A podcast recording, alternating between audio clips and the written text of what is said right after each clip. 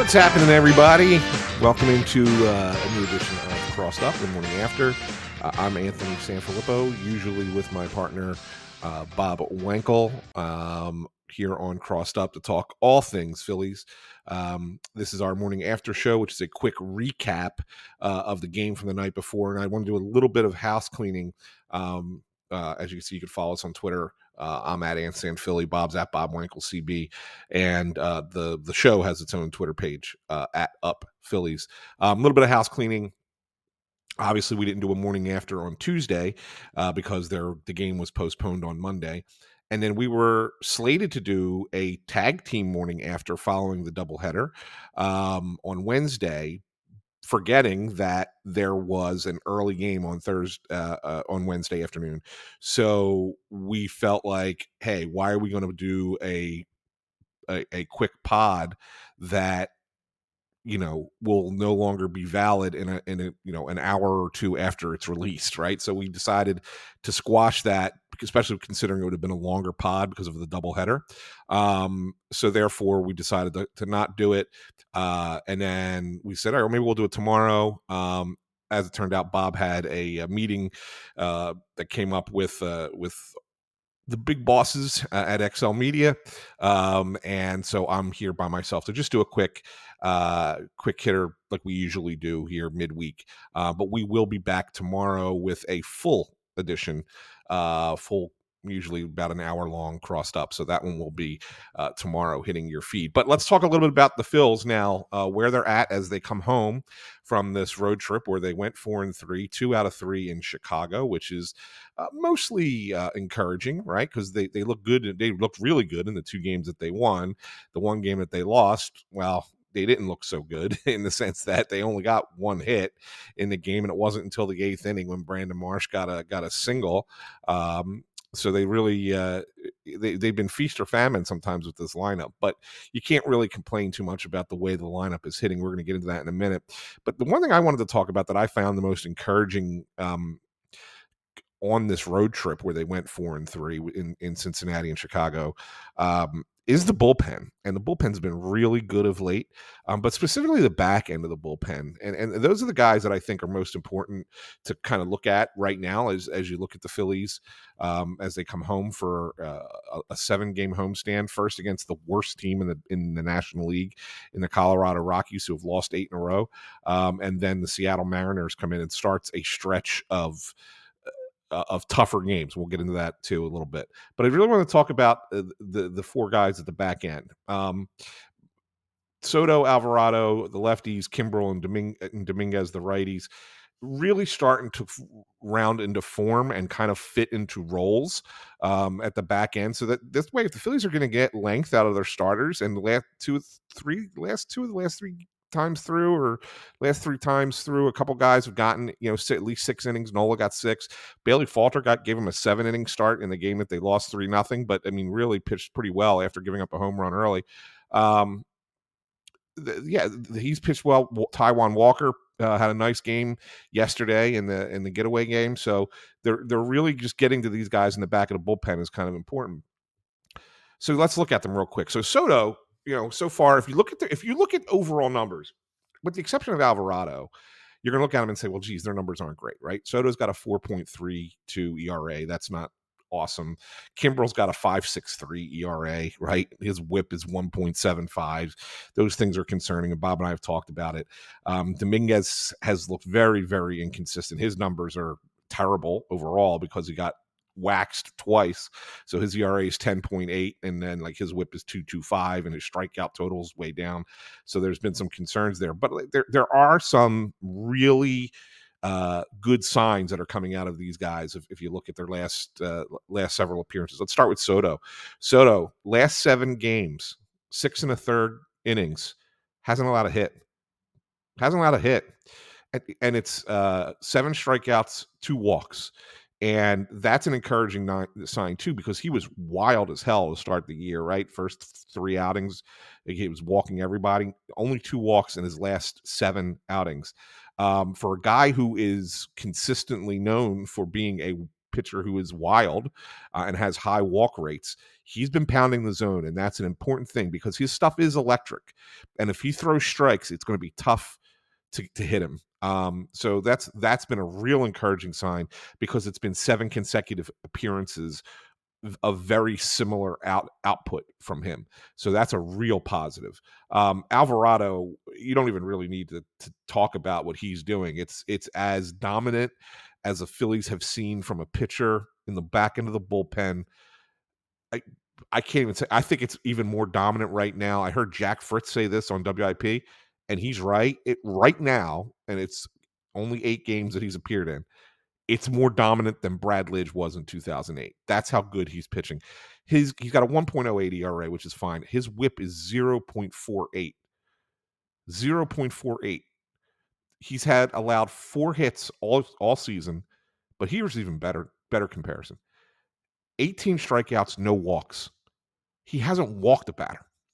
And we remember Alvarado used to be guys guys on base, right? He would walk guys. Hasn't walked a guy. He has faced 29 batters. So four of them have gotten hits off him. Okay. Of the other 25, 18 have been struck out. He's almost un- unhittable at this point. And do note, his last two outings, he has been saved for the ninth inning to be the closer. I know Rob Thompson will still mix and match when the you know time comes if he feels like the the most important inning is the eighth inning where the where the other other team is in the lineup or the seventh inning. He still may go to Alvarado ahead of Soto and Kimbrel and Dominguez just to make sure it gets through the tougher part of the lineup. But I think we're starting to see that Alvarado is going to be the guy that gets the predominance of ninth inning saves, which is a switch from the beginning of the year. I mean, I think coming into the season, their thought was Dominguez would be that guy, and he still very well may get to that point, but he's not quite where he needs to be yet. So for now, Jose Alvarado to me is your closer. Uh, Kimbrel, who we've been really concerned about, right, with uh, velocity being a little down and his breaking stuff being really awful, really having no control of it. Um, and like I said, his, some of his numbers are ugly with a five six ERA and a one point seven five WHIP. Last five games, Craig Kimbrel, four and two thirds, three hits, one walk, eight strikeouts, no runs. So again, here's a guy that's you know you look at the last five and say, okay, maybe this is what this is what they were hoping with Craig Kimbrel, right? I mean, so he's starting to come around, and that's a good thing. As for Dominguez, he's been the one guy who's been a little bit uh, a little bit shaky to this point. Um, I'd say if you consider the last outing, his last outing was an encouraging one where he went one inning, didn't allow a hit, and had two strikeouts. Um, I think that was the guy that you really wanted to see. Um, and, he's had a couple of those, but they've been a little bit more inconsistent. So there needs to be a little bit more consistency from Dominguez. But I was encouraged by his last outing, with, which was uh, the first game of the doubleheader um, when the bullpen came in and, and, just shut it down for four straight innings. Uh, they went four straight innings without allowing a hit, and, sh- and each pitcher struck out two guys in that inning. So that was a really, really solid performance. So I think the bullpen, um, to me right now, is the biggest story with the Phillies. Um, but you can't you can't begrudge the offense, right? I mean, they they had the big um, uh, game on uh, to finish out the Reds Series where they had 23 hits, um, and then they come into the first game of the of the uh, doubleheader, and they put up they pounded the White Sox in that game. Um, yeah, they had got one hit in the second game, but then they had another nice game yesterday uh, in which they win five to two. And guys are just really start, turned it on. Okay, and and and it's not it's the same. So the same guys who were good last week continue to be good, right? I mean, you still got your Bryson Stott, although the hitting streak ended. Um, he got he picked it right back up again. He's still hitting 365. Uh, Trea Turner, we finally got to see some re- some some more of the Trea Turner that we kind of thought we were seeing. He's not just being a slap hitter. He went three for five yesterday. Hit his first home run. Was a triple shy of the cycle. He's still hitting 321. His OPS is over 800. So uh so Turner's kind of being Turner now. Brandon Marsh, he's the guy right now that I think is is the story so far of the early season. Yeah, everyone wants to talk about Stott and the hitting streak, but Brandon Marsh, not only is he hitting 368 and I guess it's still early. They've only played uh, 19 games, right? But um, yeah, he's hitting 368. He's slugging 737. That's the thing that's m- most impressive. He has 21 hits. Um, but 12 of those hits are for extra bases, six doubles, three, three triples, three home runs. He's driven in 11, second most, tied for second most on the team with Nick Castellanos behind Alec Bohm.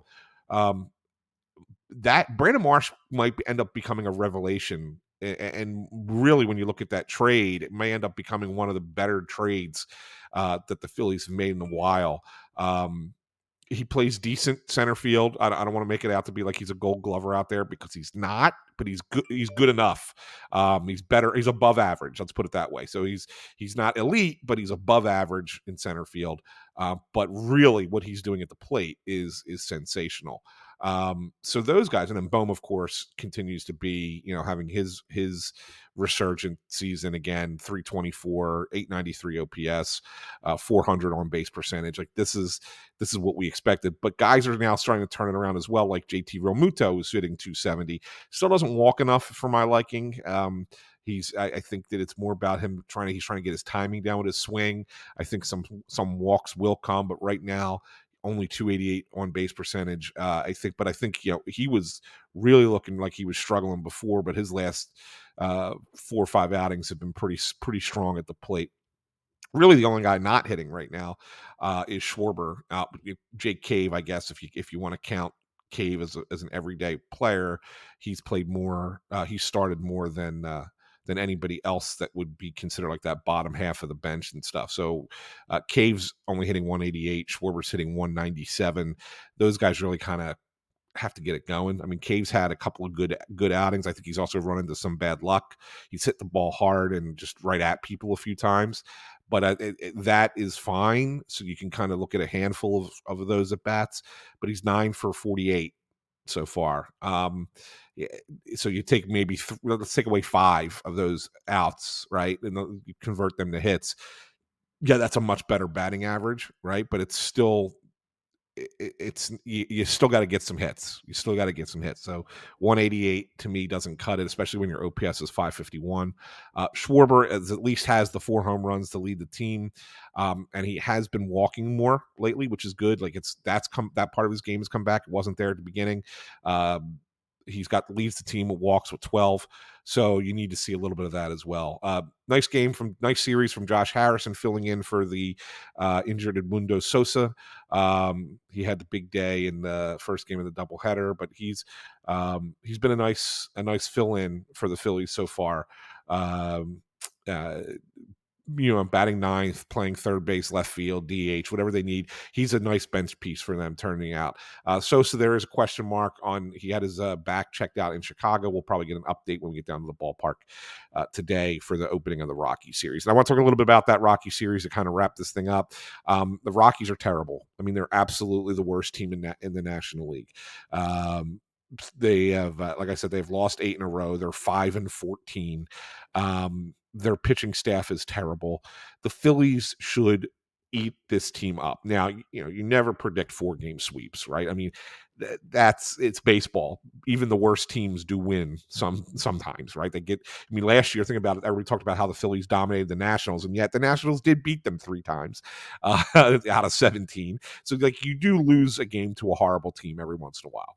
Um, but they have to get 3 out of 4 minimum get the sweep, great. That's a, that's a cherry on top. But they have to get three out of four this series.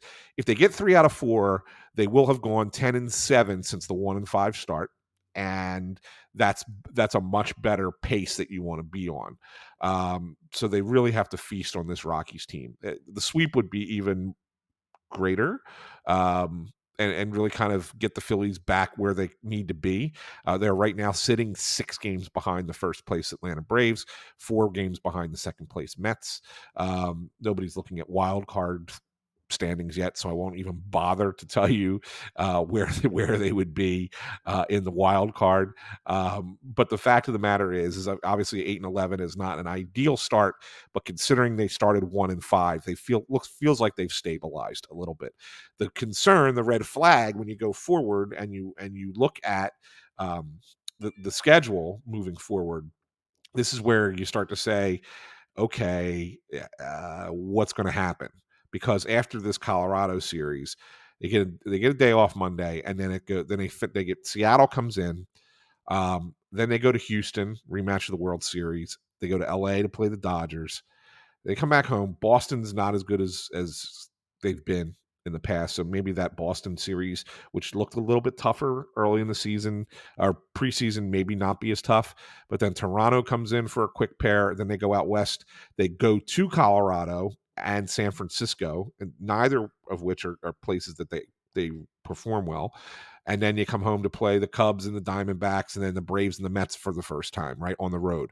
So uh, May starts to get a little tougher okay end of april beginning of may really starts to get a little tougher but that, that's why this series has a lot of importance. Maybe it wouldn't have been as important at the at the start of the season but it's it's important now. So uh phillies and the rockies will uh, kick it off uh here um tonight and matt Strahm uh, on the mound for the phils.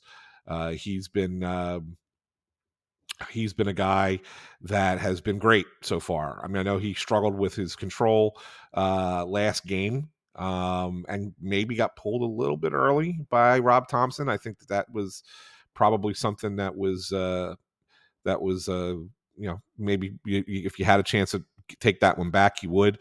Strahm will face off against Ryan Felter or Feltner rather uh, tonight. Uh, then Aaron Nola goes tomorrow against Noah Davis. Uh, Saturday, Kyle Freeland will throw for Colorado, likely against Christopher Sanchez. Um, uh, the Phillies haven't, I don't think they've officially announced that yet. I haven't seen that they have. Um, but uh, Sanchez pitched two rehab starts in the minors. The most recent one on Sunday, he went four and a third, looked really good. So I think that that's he's probably the guy that you're looking at to come up and give you that that spot start after the doubleheader uh, kind of threw things a little out of whack.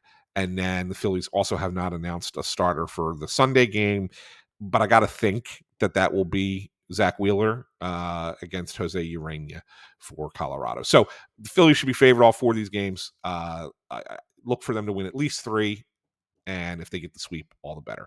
Um, that'll be it for me here today with with uh, Crossed Up. Uh, the morning after again, don't forget to follow us on Twitter um, and also subscribe if you haven't, you know, first time you're listening to the show or whatever. Hey, subscribe. Apple Podcast, Spotify, Stitcher, Google Podcasts, Amazon Music, anywhere you get your podcast. Look for Crossed Up and hit that subscribe button. Uh, Bob and I will both be at the ballpark tonight uh, for Phillies Rockies, um, and uh, hopefully we'll get you some good stuff for down there, and then we will have a full episode of the show uh, hit your feed tomorrow. So uh, for Bob, I'm Anthony. Thanks for tuning in to the morning after, and we will talk to you tomorrow.